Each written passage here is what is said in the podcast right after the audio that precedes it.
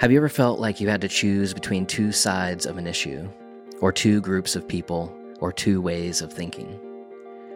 Have you ever felt like the world was divided into black and white, good and bad, right and wrong, us versus them? You're not alone. We all have.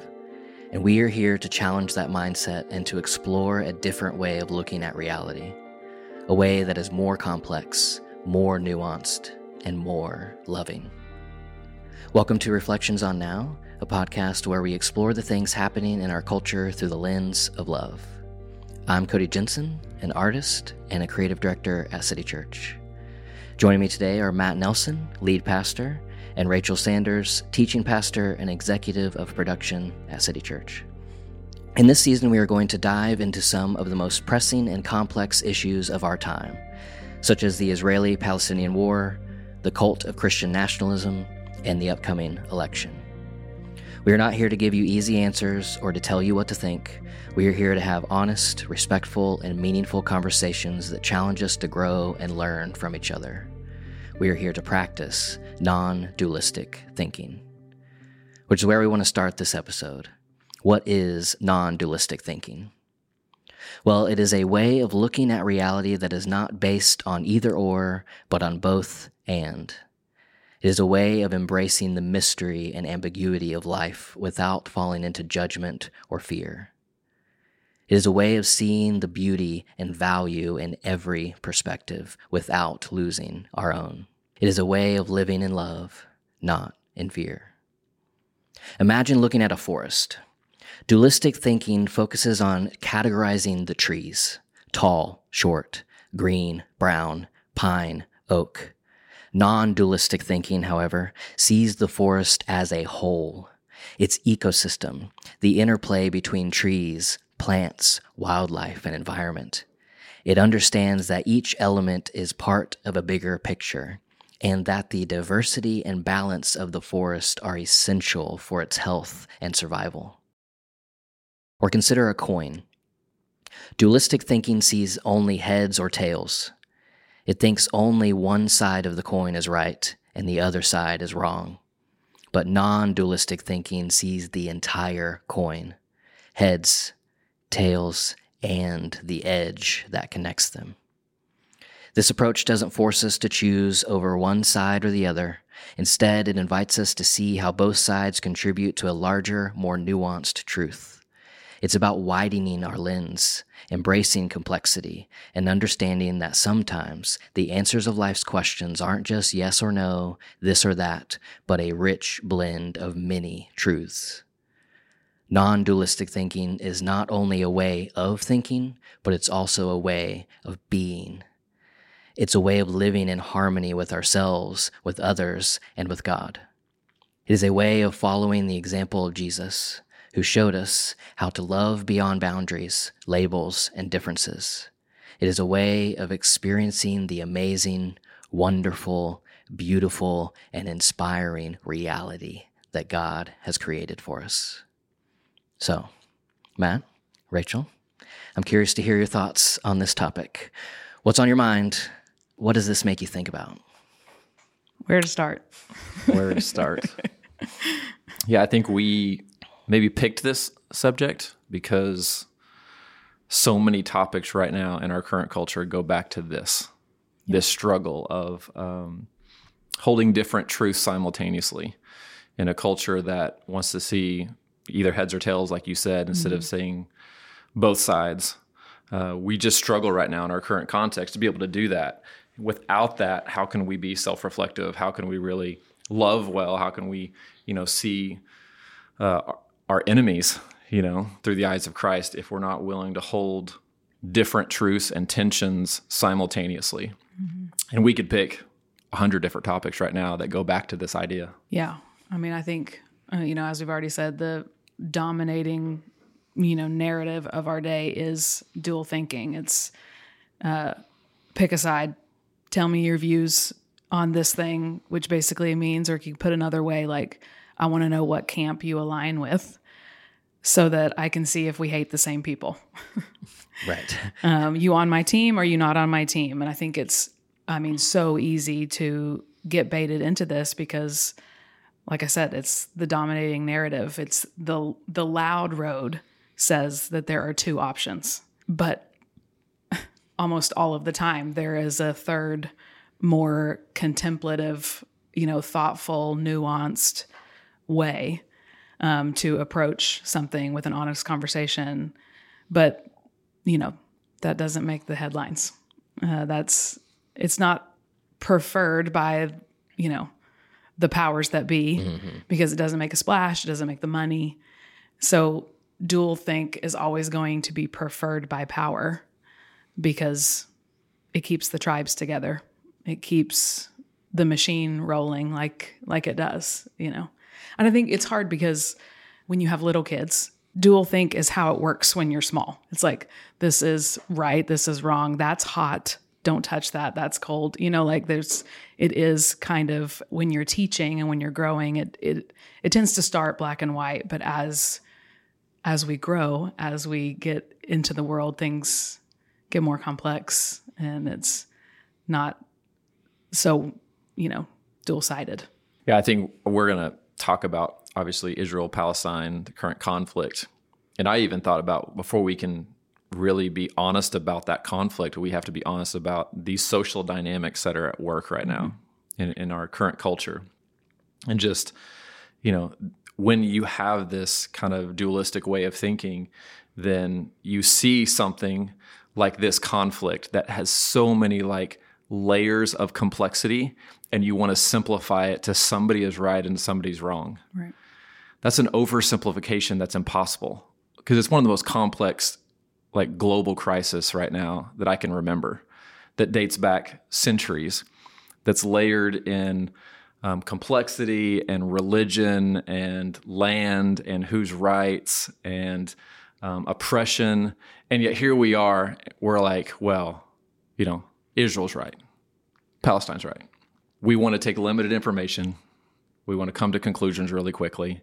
We want to pick a side right? Mm-hmm. See, these are the social dynamics that are at work mm-hmm. that make us unable to see things how they are. I mean, this yeah. is what infuriates me about politics. It's like you yeah. get embedded and ingrained in an in an idea or an ideology.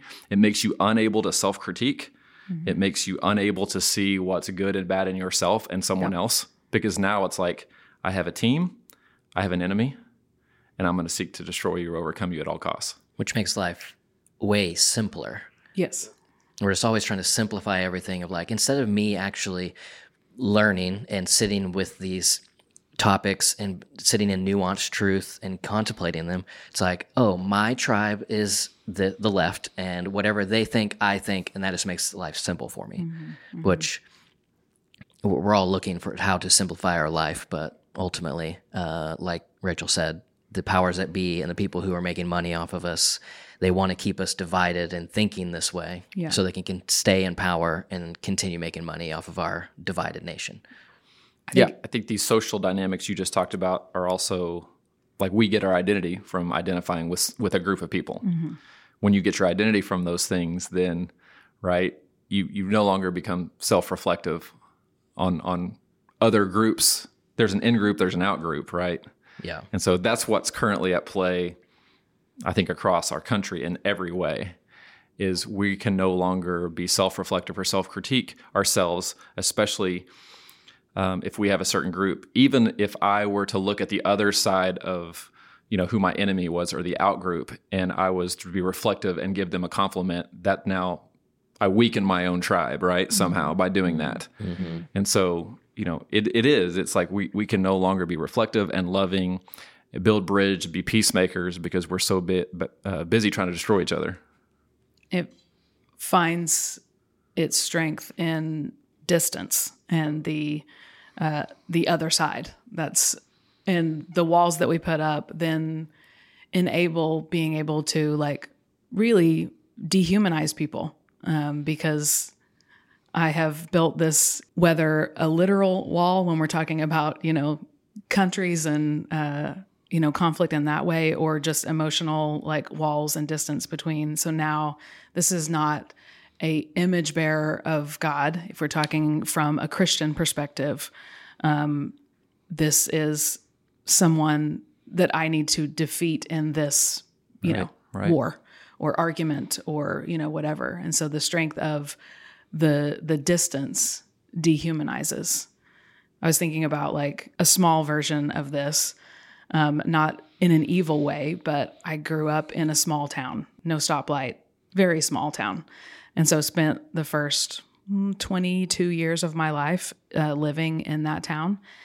And then I moved away. Okay, I didn't move to like some big, huge, like I didn't move to New York City. All right, I moved first to Ulaga, which is another small town. But I I removed myself from where I had been the whole first part of my life, and just the the move of my circle is now bigger. Um, my church ended up being different, um, and so then just the addition of more people in my life, different different perspectives from anyone up until that point. Pretty much my whole life was around people who thought the same way that I thought, grew up the same way that I grew up, um, and so I think just the the distance kept me from really knowing things that I would have stood so strong on. But now, you know, all these years later, and now um, even circle even bigger, like it just changes. The lack of distance changes um, you if you let it to be able to see different sides of a story, understand things in a different way. Um, maybe my opinion doesn't change on it, but I can begin to step into what it looks like to hold things in tension. I, I think of how much of the New Testament and the Gospels is Jesus Yeah. kind of tearing down tribal identities and doing it in a way that would tick off the in group and, you know, blow people's minds. I mean, we we've so familiar in Christian circles for the good Samaritan, we don't think of it's like, you know, Yeah. it's it's the good Muslim, it's the good Palestinian, it's the good it's whoever your outgroup is, put them in there and then be offended that Jesus would use them in a way to say they've found the kingdom, right? Yeah. I mean, so he does this constantly in ways, and we struggle to do that in ourselves. You know, when we create these tribal identities, these in groups, out groups, you know, it's like I, I joke around. I mean, being from Norman, Oklahoma, growing up my whole life, Oklahoma Sooner fan. I mean, it's so funny. Like, you can't talk about the Texas Longhorns. Like, no OU fan can be like objective about it. Like, all I can see is how much we dislike them, right? And it's like, it's all you can see. And so when you ask for my opinion, my opinion, even if they're a good team, is going to be like, yeah, they're trash. You know, you know, mm-hmm. this is a Yes. funny way to kind of go about it, but it's like we do that in all kinds of ways because we formed our identity around this certain tribe. They're our in group. a, a piece of the Sermon on the Mount. Um, Jesus said, You've heard it, that it was said, Love your neighbor and hate your enemy. But I tell you, love your enemies and pray for those who persecute you, that you may be children of your Father in heaven. He causes his sun to rise on the evil and the good, and sends rain on the righteous and the unrighteous. And we want the sun to be shining on the people who are right and it to be rainy on those who are wrong and for it to be very clear and clear lines. And that's just that's just not what we see in in jesus you know like he's uh, a master of all things so that we know he's a master of holding things in tension. And i mean one of the most frustrating things is he never gives a clear answer to basically anything. You know it's like just tell me what you're trying to say and then he launches into a story you know, Here's a like- parable for you. yes, here's a parable. And so I think that that is just a beautiful way that he's just, you know, not giving us exactly what we want because that is ultimately growing us into deeper human beings. Um, you, you talked about what dehumanizing, loving your enemies. I mean, we could go on and on what these kind of social identity and tribal identities do to us. They, you know, we can't see the log in our own eye. Mm-hmm. You know, we only see the speck in our brother and sister's eye. I mean, we could go on and on about, you know, this countercultural way of truly what does it mean to love your enemies and pray for those who persecute you. When there's in groups and out groups in your life, whenever you've drawn hard lines, it really is, I think, the ways of the kingdom become no longer possible for you, right? Mm-hmm. It's like the ways of Jesus that he's called us to, like we do. We you're no you're nothing more than your opinion. You're not a human being made in the image of God to be valued, to dignity, honor, love. Mm-hmm. It's no. I have a posi- position. This is my view. This is my group. You're not in it. I spent a couple years in New York City, and one of the things that they talk about of the New York City subway system is they call that the great equalizer mm-hmm. because in New York, you are crammed into all of this space together, and everybody has to ride the subway. It's a millionaire next to a homeless man, next to a drug addict, next to a celebrity, you know, next to, you know, just normal, you know, Joe. And we're all there. We're all uh, laid on the L train. And the great equalizer of just being in one space together just breaks down those barriers of like, oh, wait, th- this isn't an in group, out group. We are all just humans going about our day.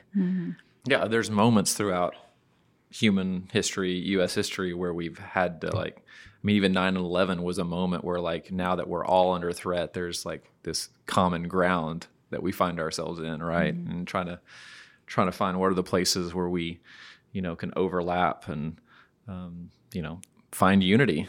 And you see that certain a lot of times it's through difficult things. It's through a catastrophe. You know, it's through a disaster. It's you know, it's all of a sudden now people are like, I need you, you need me.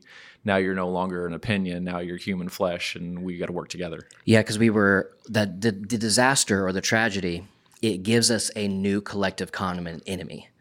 It's that now we uh, we have something else to focus on together, and that is the disaster that happened. We need to you know clean up the May third tornado, you know, or whatever it is. But it, once that's cleaned up and once that's gone away, and now we're all back to our normal lives, we all need new enemies, and our political parties give us a new enemy to look at even our religious systems give us new enemies to look at.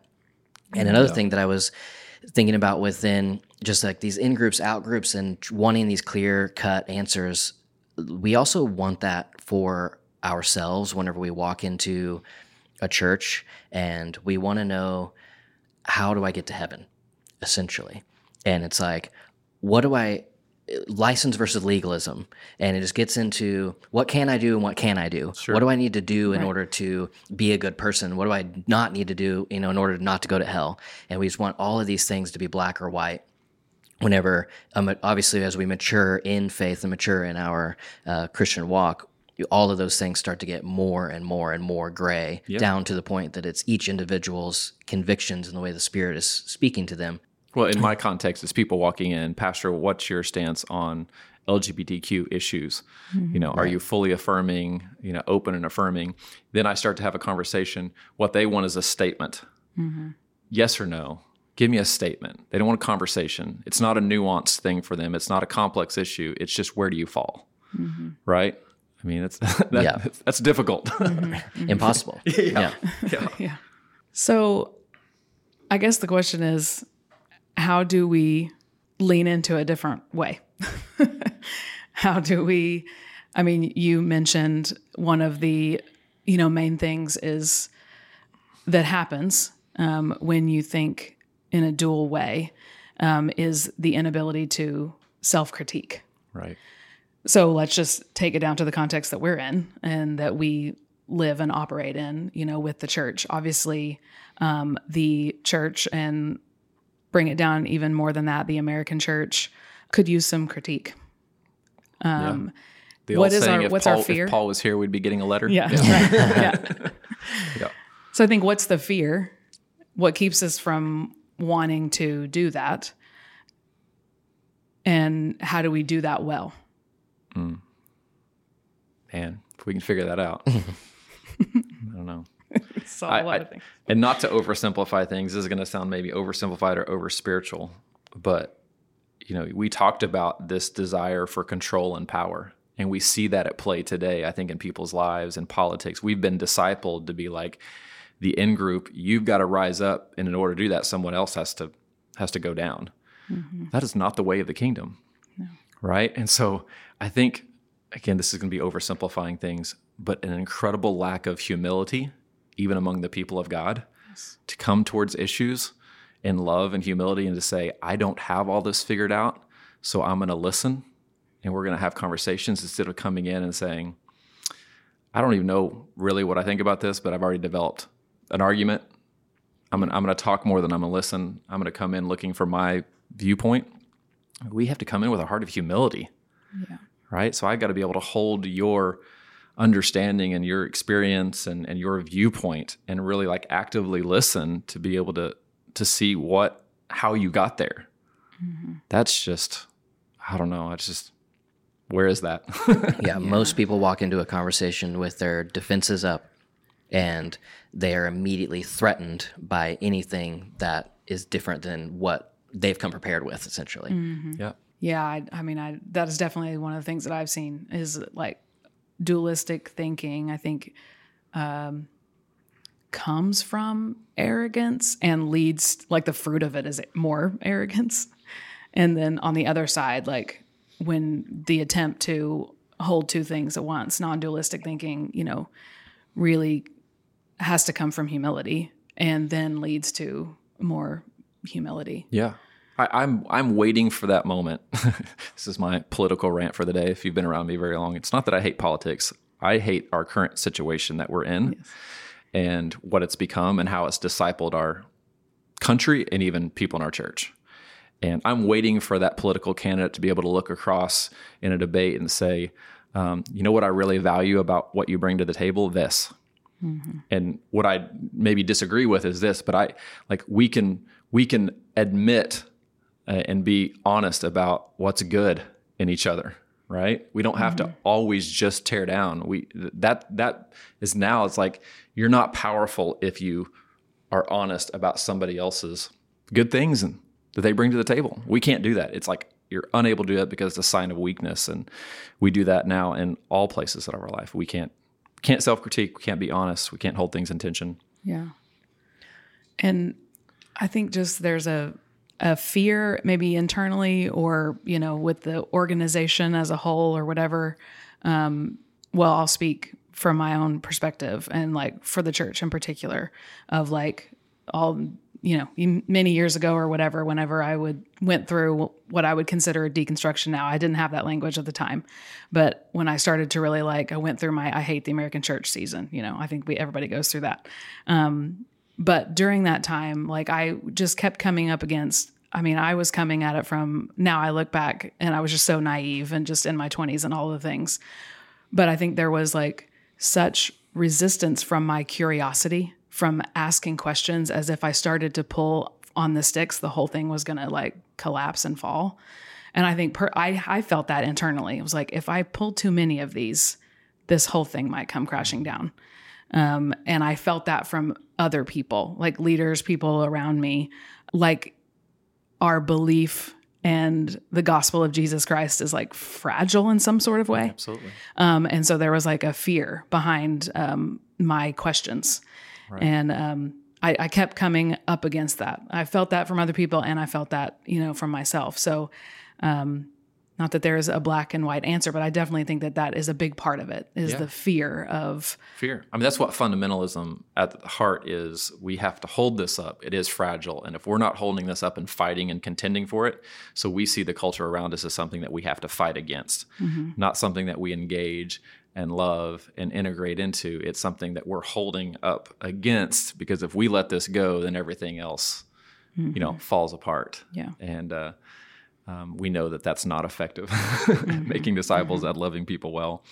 Uh, what you do is you you you further build tribes of us against you, right? Whenever that mentality, but I mean, I think that's even what a lot of people who are deconstructing push back against is this like idea that man, the gospel is fragile, and it's And I- not. Yeah, and I think what what happens is is then I can't I can't um, self critique from the inside of the church as a as an insider, if you will, in quotations, and so I'm then forced outside because I can't get anybody to, you know, answer my questions or have a voice or you know whatever. And these people who are in this fragile place, wanting to uh, ask questions and then deconstruct, find themselves on the outside, and then they form a new set of whatever, and then they they come back from the outside as a critique of the church, which causes all kinds of uh, that's not helpful either. You know, it sends them to a place to where now I am I'm outside, and the only way I can critique is from the outside and just you know bash all things you know church related. You know, you know what I'm saying? Like it it sends us outside because I can't do it inside. there is a tendency even for us when we take sides. I, I see this especially in kind of conservative evangelicals right now. They develop such a stance uh, for what they're against, right? For what we're what we feel like is threatening us, that we actually believe that if we we are okay abandoning the ways of Jesus, because if we don't fight against this, we're going to lose, right? We're going to lose our grip. So we'll abandon the ways of the, Jesus, the ways of the kingdom, what we read in Matthew 5, 6, and 7, because we really do feel like um, it's slipping through our fingers. Like secularism and, you know, this woke culture right. is growing and we have to fight against it. And I find it so intriguing that it's, you know, this deception of that it's ultimately power. It is. It goes back to this idea of like, man, when you feel like power is slipping, this is, I mean, we can read this in the Gospels. This is the right, this is the reason Jesus was crucified. you know, it's like um, come against the powers that were. But, you know, I, I see that today, and, and I can, you know, as somewhat of an evangelical conservative, I have to be able to look at my own in group some, somewhat and critique. And, and that is the critique. Is there some of us that we have sold our soul, like we've abandoned the ways of Jesus um, for power, control, also not asking is there things about the progressive woke culture that we need to learn from and bring along with us instead of labeling everything as wrong because we're right obviously and actually play together of what is the nuanced truth that we're all carrying which i think is where, where we're going with this conversation is holding multiple truths at the same time mm-hmm. that in the israeli palestinian conflict that there is the truth that the Hamas has attacked Israel, and there is the truth that Israel is uh, um, clearly fighting back with all of their might. Um, and both of those truths don't have to cause you to pick a side and fly that flag above all other flags. If we're going to dive into this kind of topic of Israel and Palestine, I think the thing that I, I struggle with right now in this narrative that's being painted of it is you have these certain groups of people. I mean, you have all of these Palestinian um, kind of marches that are going on right now, protests, people standing up um, for them, that Israel is the not the oppressed, they're the oppressor. Um, you have the side of the church, which we can get into this later if you want to. Why does the church you know, pretty much always give Israel a blank check to kind of do whatever they want because they're God's special people. And it's almost like Israel's our lucky rabbit's foot that, you know, as long as they're on our side, then we're going to be fine in the end. And so you you said just a second ago, we are unable to actually see the realities that on a day in October, you know, a small minority of Palestinians, mostly Hamas, went in and killed, massacred over a thousand Israelis and Jews in one day, um, which is horrendous and unthinkable. We also can't hold the tension that as a result, um, Israel has gone into the Gaza Strip and areas around and uh, not followed the ways of proper, you know, conflict, and you know, thousands of men, women, and children in what pretty much is a genocide in response. Right? right? Can both of those things be true? Yeah, that's what makes this so difficult is the question now was who is the oppressed and who, the, who is the oppressor? When you look at Israel and the surrounding areas, it actually it's it's unique because Israel becomes like the oppressor in those areas. You zoom back to the entire globe, and Israel is the oppressed because everybody, this anti-Semitic um, ideology has been going on for as long as the Jews have been around, mm. right? So again, this layered complexity of issues like this but people groups form their identity or they form their opinion. We get together and we only see one side of the coin. Mm-hmm. Like there's only one side of this. It's only the Israelis are practicing genocide on the Palestinians Hamas, right? So that what do we do with that? What do we do with that reality? What do we do with that? yeah, yeah. Put that right back into Yeah. Yeah. yeah. Honestly, that is that is my genuine question. Is uh, something like this? I mean, personally, it just I feel so heartbroken and yet small and unable to know like how to move forward or what to what to do um, Right. as you know a person most likely like the majority of the people that are going to be listening to this and so like how do you come in with a non-dualistic view of things but also speak truth to power also stand in the fact that like i mean i think i i heard um, a stat of like every 15 minutes a child is dying and the amount of children that um, are you know palestinian children that have been killed and and the i mean it's just how do you Right. enter into it in a way that is like i'm not trying to make an enemy of either side but something has to change this can't keep going on um, and I think that that the the response of it, especially the you know younger generation, is obviously clearly you can see you know on social media and all the things. The dynamic is strongly mostly pro Palestine. I think that their zeal of like wanting to do the right thing, you know, leads them to the streets and all of that, which ultimately is a good thing. How do you harness that and like do that well? I think it was about 10 years ago. I took my first trip to Israel. Uh, as a young pastor who'd grown up in the church, you develop these understandings based on your theology. And I'd grown up in this charismatic Pentecostal circle of dispensational eschatology where Israel is it's almost like this Zionism, Zionism that Israel can do whatever they want to do because they're God's holy people and they're a significant part of you know the end times and how that plays out. Since then, I, I've changed my theology. I've developed my theology and what I believe on that. But I go into Israel with all this understanding. Well, I'm I'm in Jerusalem with my good friend who's a Jewish rabbi, and I'm seeing his perspective of this. And I'm at the the Western Wall, and you have the Dome of the Rock right there. So the two holiest places in the world, literally back to back to each other, two people groups. It's the melting pot of the world, and I'm just immersed in the complexity of religious ideologies and people groups and centuries of history. And then you know me and, and and my pastor we actually we get in a car we drive across you know the wall into the west bank into bethlehem which is in palestinian territory. Mm-hmm. And we spend the afternoon at the bethlehem bible college with palestinian pastors leaders and it was a completely different perspective. Mm. So for the first time like i'm enmeshed on i get to see this this issue from two totally different perspectives. And it sent me into this understanding that this is not simple. It's not clear cut right? There is oppression from both sides. There are issues that both of them are willing to admit. Um, we were literally driving in a car along the wall, and our Palestinian pastors would show us where the, the the Israelis would, you know, move the wall around to make sure that the Palestinian territories didn't have any natural resources, so they would never rise up in power. Hmm. Literally, while I was there that day, there was a rioting in the streets that broke out. It escalated to the place where people were shot, where teenagers, Palestinian teenagers, were revolting against the Israeli forces, just saying, We have no future. We have no education. You've put your thumb on us to the place where there's no reason for us to live. What are we supposed to do? Yeah.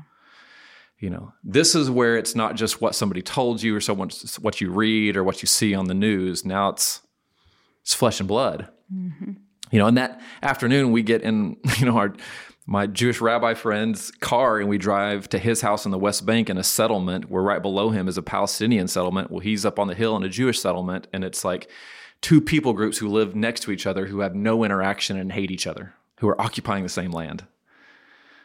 Yeah, and I've been there numerous times since then. I feel like I have like a master's degree in the Palestinian Israeli conflict, and I feel like I'm still as lost as ever. You know, I mean, it, it really is that complex. Yeah. Yeah, I feel like uh, as as I've been just living my life and preparing for knowing we were going to have this conversation on a podcast, um, it's like as I've as I've lived my life, I, I decided a few years ago that I'm just not going to watch the news because it's it's not healthy for me. It doesn't provide, it doesn't bring joy or any sort of flourishing to my life. Doesn't I- spark joy. Yes, uh, I, I Marina C- Kondo that out of here. Uh, and so it's like I have found that if it's important enough for me to know, I will end up knowing it. But with with this conflict in particular, it's like even if I was to read all the news and watch all the videos and read all the books, I'm still so very far away from truly understanding mm-hmm. this conflict that is thousands of miles away from my home that goes back thousands of years where I'm like I don't even I don't even know how to talk about it or why I should even have an opinion. Like maybe I just get cynical or something, but it's like I see people in Tulsa, Oklahoma out, you know, a pro Palestinian protest or a pro Israeli protest. And I'm just like, why? Why? Like, why are you out in the streets yelling to no one? Like, nobody's listening to you. It's like Benjamin Netanyahu is, you know, off doing his thing. The only thing that's ever going to change this conflict is going to be two men sitting in a room coming to some sort of actual understanding, not some like young people screaming in the streets. But you know, I don't know. You could get into conversation about how that could create a ripple effect and a change that you know actually brings, you know, I don't know, some sort of lasting change. But I'm just like, Well, it is I don't know anything. And It- I- it- and I, I agree with you. I think part of this too is all the misinformation that exists. You have to be able to filter through it. You know, all, all in the news and all of those things. But then it's, you know, it's it's not. You, you want to be able to bring awareness to things that need to be bring awareness to. I mean, mm-hmm. like what's happening right now. There needs to be an awareness of, you know, what Hamas has done to innocent people groups and the Israelis, and there has to be awareness of what Israel's response has been. Because when you're talking about lives, it's hard to set back and be like, "Well, there's nothing I can do," which I, I know that's not what you're saying. But at the same time, it's like we can't grab onto both of those. We just grab onto one of them. Mm-hmm. We grab onto one narrative, one story, one truth. That becomes our mantra, our motto, our rallying cry and we're totally oblivious oblivious to the other side of things. That's that's what I feel like so difficult, you know, in situations like this. It's yeah, how do you how can you set back? In fact, I, I think um, there's a rabbi Sharon Brous. She recently critiqued the Israelis for their response to this. So she's a Jewish rabbi who is willing to step in the middle of this and, and mm-hmm. like look around.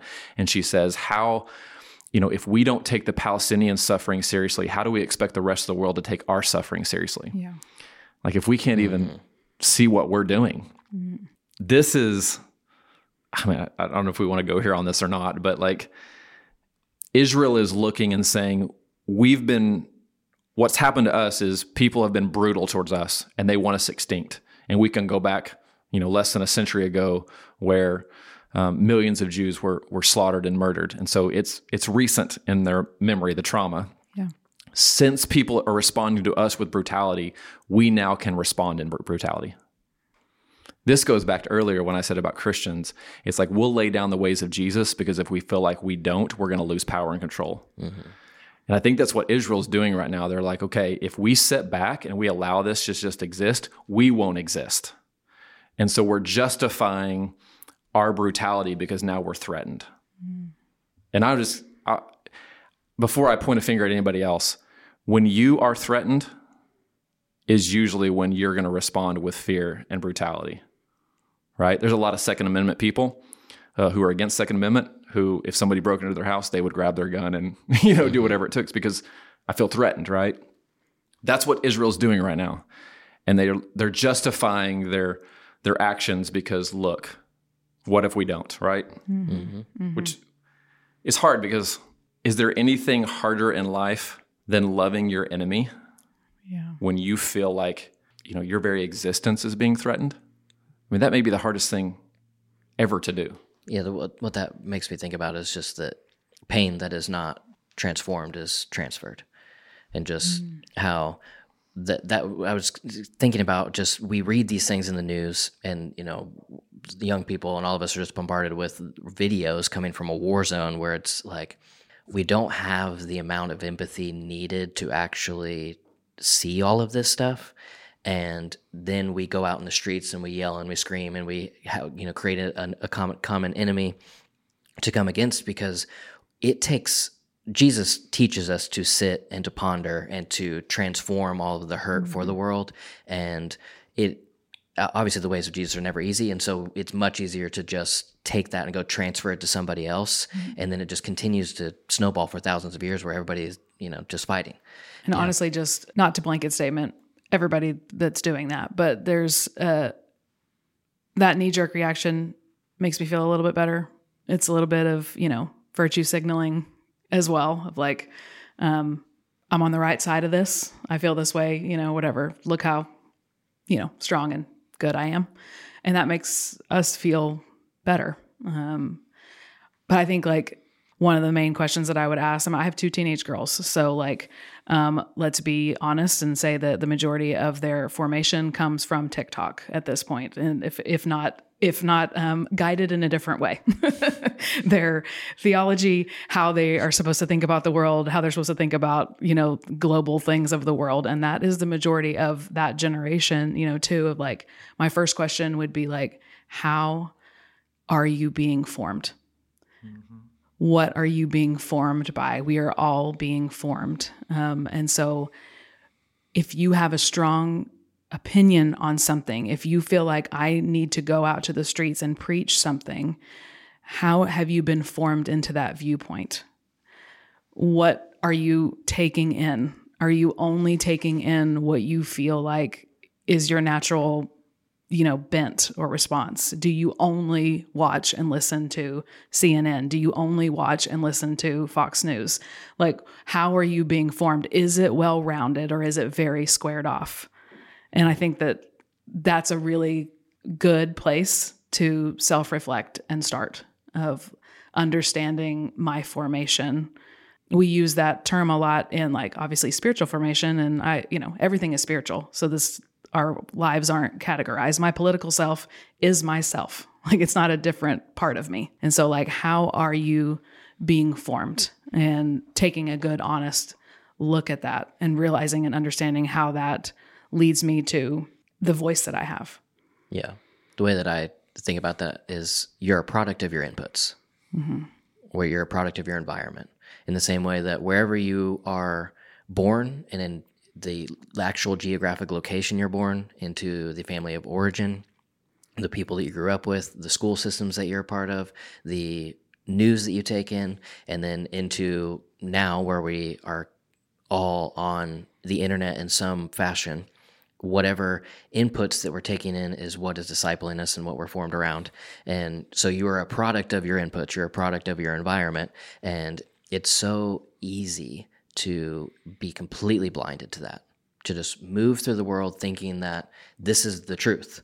This is the one and only truth because it's the only truth that I know. So how I mean it it's almost like a a spiritual revelation has to go come because it, you do, you don't you can't even form the question to break outside of that mm. truth that is so yeah. strong.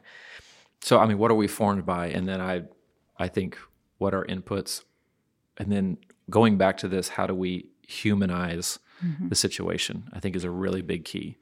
The filter is the eyes of Jesus, the ways of the kingdom, yeah. and love. Right, that has to be the question for us. Mm-hmm. Like we we have to be able to see with the right lens. If we don't have the right lens on when we even come to the to the table, right? How do we how do we uh, how do we get to the ways of Jesus if we don't have that lens? And so, like, even if we go back to this Israel Palestine, I'm not trying to put a bow on this or anything like that because it's that's impossible. But this question becomes: Who is the oppressed and who is the oppressor? That's the question everybody's trying to ask right now, and then everybody gravitates towards one side or the other.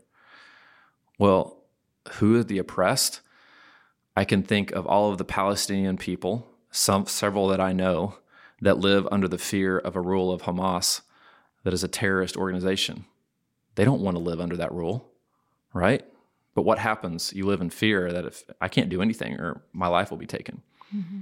Right? I think of the anti Semitism that is alive and well around the world and the Jewish people, and how I have so many friends that I would stand up for and fight for. Right?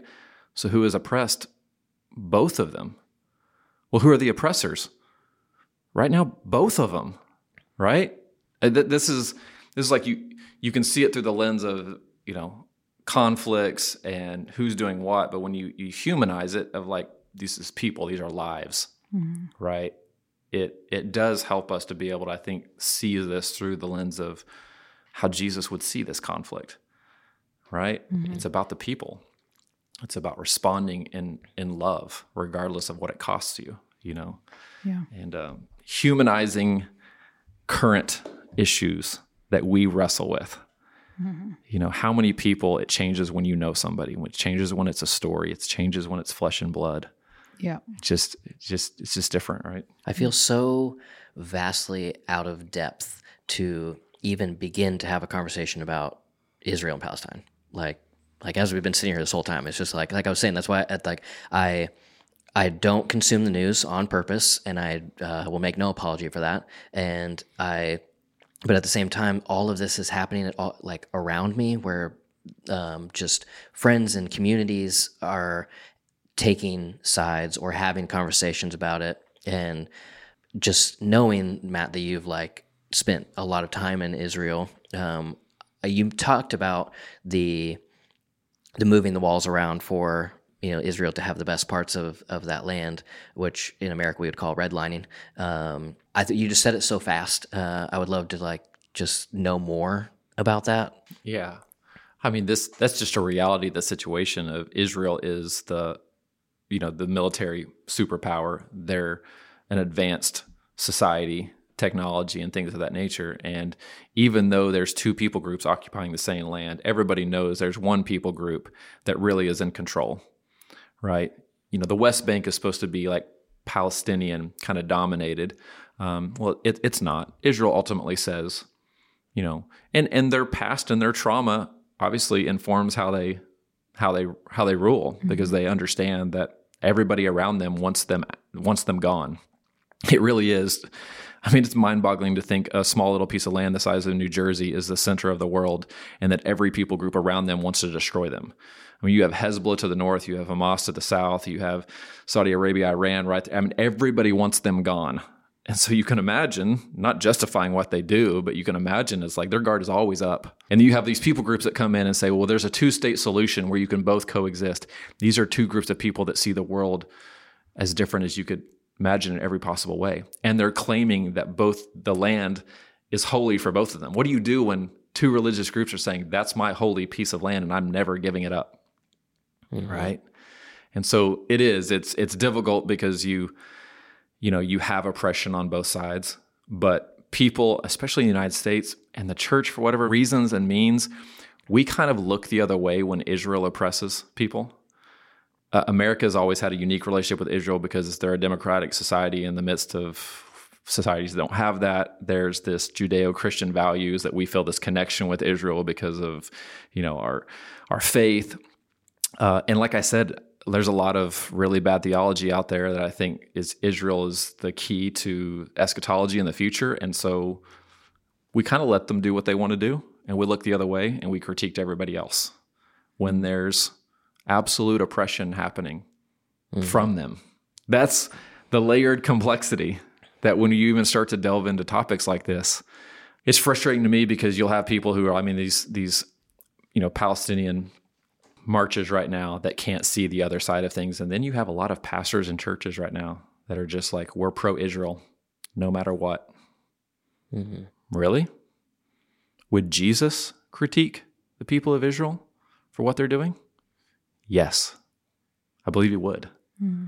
Right? So I, you don't get a free pass because of your heritage. Which is where it's like so messy because it's like, it's too nationalistic uh, viewpoints coming coming to head, and then two, I I don't know the right word for it, but the religious viewpoint that both believe that they're one hundred percent right, and I mean how how just yeah. how, and you can trace the history back thousands of years, and both of them will claim that we have the right based on our history. Mm-hmm. I mean, from the times of Abraham and Isaac and Ishmael, and you know, yeah. I mean, it's mm-hmm. it's yeah. it's, uh, it's complex.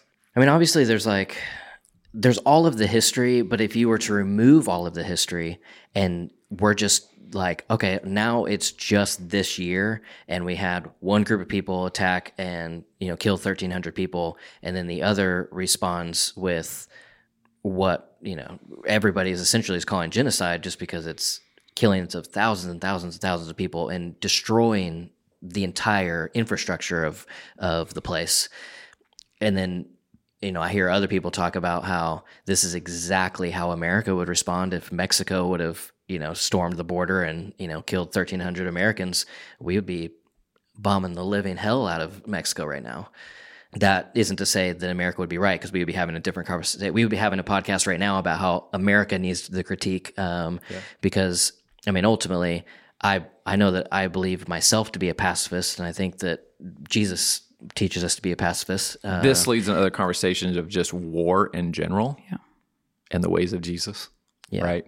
And is war justi- ever is war ever justified? yeah, and justified responses to violence or things like that. Yeah, are we justified to respond with brutality again, like I said, because somebody's been brutal to me? And there's plenty of people out there who love Jesus wholeheartedly, pastors, spiritual leaders, that would say, absolutely, absolutely, you can respond with brutality if your security is questioned. And as hard as this is for me to say, I would say, go back to the life of Jesus and you find that for me. Yeah. You justify that through the lens of the new covenant. Yeah. you say an eye for an eye, but I say, yeah. And then if we wanted to continue to play that out, well, what if that meant my security in my life? To which Jesus would respond often, Your life's not your own. You lay it down. You know, this is brief. What's next is eternal. You know, that's the part of really the ways of Jesus that I think some people will get up to that point and be like, mm, Yeah. I don't know. I think I have to jump off the train right there. So I think the question is like, what do we in this room do with the conversation that we're having today, with all that's going on in the world, and like how do I mean, I think maybe even even just that, even that question, what I was about to say is how do we respond in that because that's what you know we naturally want to do is like respond, um, and maybe that's even the wrong question. Yeah. what question to ask? Yeah. that's the first thing. I felt. I mean, did you, I've always felt that way as a pastor. It's like everybody, you always have to have a response to everything. Yes. But even during like COVID year and things like that, it's like everybody needed a statement on where you stand Right, on right. everything. Which is what we that's what we said at the beginning. Right. I want to tell me what camp you're in. Exactly. That's why people want a response is because Yeah. they want to know like, do you feel the same way that I feel about this? Okay, you do. Cool. Yeah. Let's go. And maybe the answer is that you just wrestle faithfully Yeah. and lovingly and with humility in difficult topics, and you let go of this need to have it figured out, or you don't have to fall into a specific camp. hmm right? You, you guys, you know, city church context all the time. I'm telling people, I mean, your primary identity is you're a citizen of the kingdom of heaven. That has Yeah. to be the lens. Yeah. So you don't, no other camp is going to give you hmm your primary identity. Yeah. And if we truly believe that, then, you know, we wrestle faithfully, we wres- wrestle well. We don't feel like we have to jump on a bandwagon or Mm-hmm. have it all figured out, Yeah. um, especially on something like this hmm where we're not experts and there's layered complexity beyond our ability to even grab a hold of it. Yeah. Yeah. I would say, you know, above all else, something like this should bid us to our knees in prayer. Yeah. you know like that not in a uh well i guess all i can do is this but in a like i believe that this changes things and i'm gonna genuinely seek the lord and pray for how i should engage the world and pray for you know his will to be done in this situation for peace for comfort for you know all of that to um i think response is so public. Prayer is personal private deeply forming that's just what i keep going back to All right. Well, I think we can wrap up the conversation there. To end, I say we just practice prayer and practice the prayer that we are currently working through as a church and just say, Our Father, who art in heaven, hallowed be your name. Your kingdom come, your will be done, on earth as it is in heaven. Give us this day our daily bread and forgive us our trespasses, as we forgive those who trespass against us. And lead us not into temptation, but deliver us from evil. For yours is the kingdom and glory and power, forever and ever. In Jesus' holy name, Amen.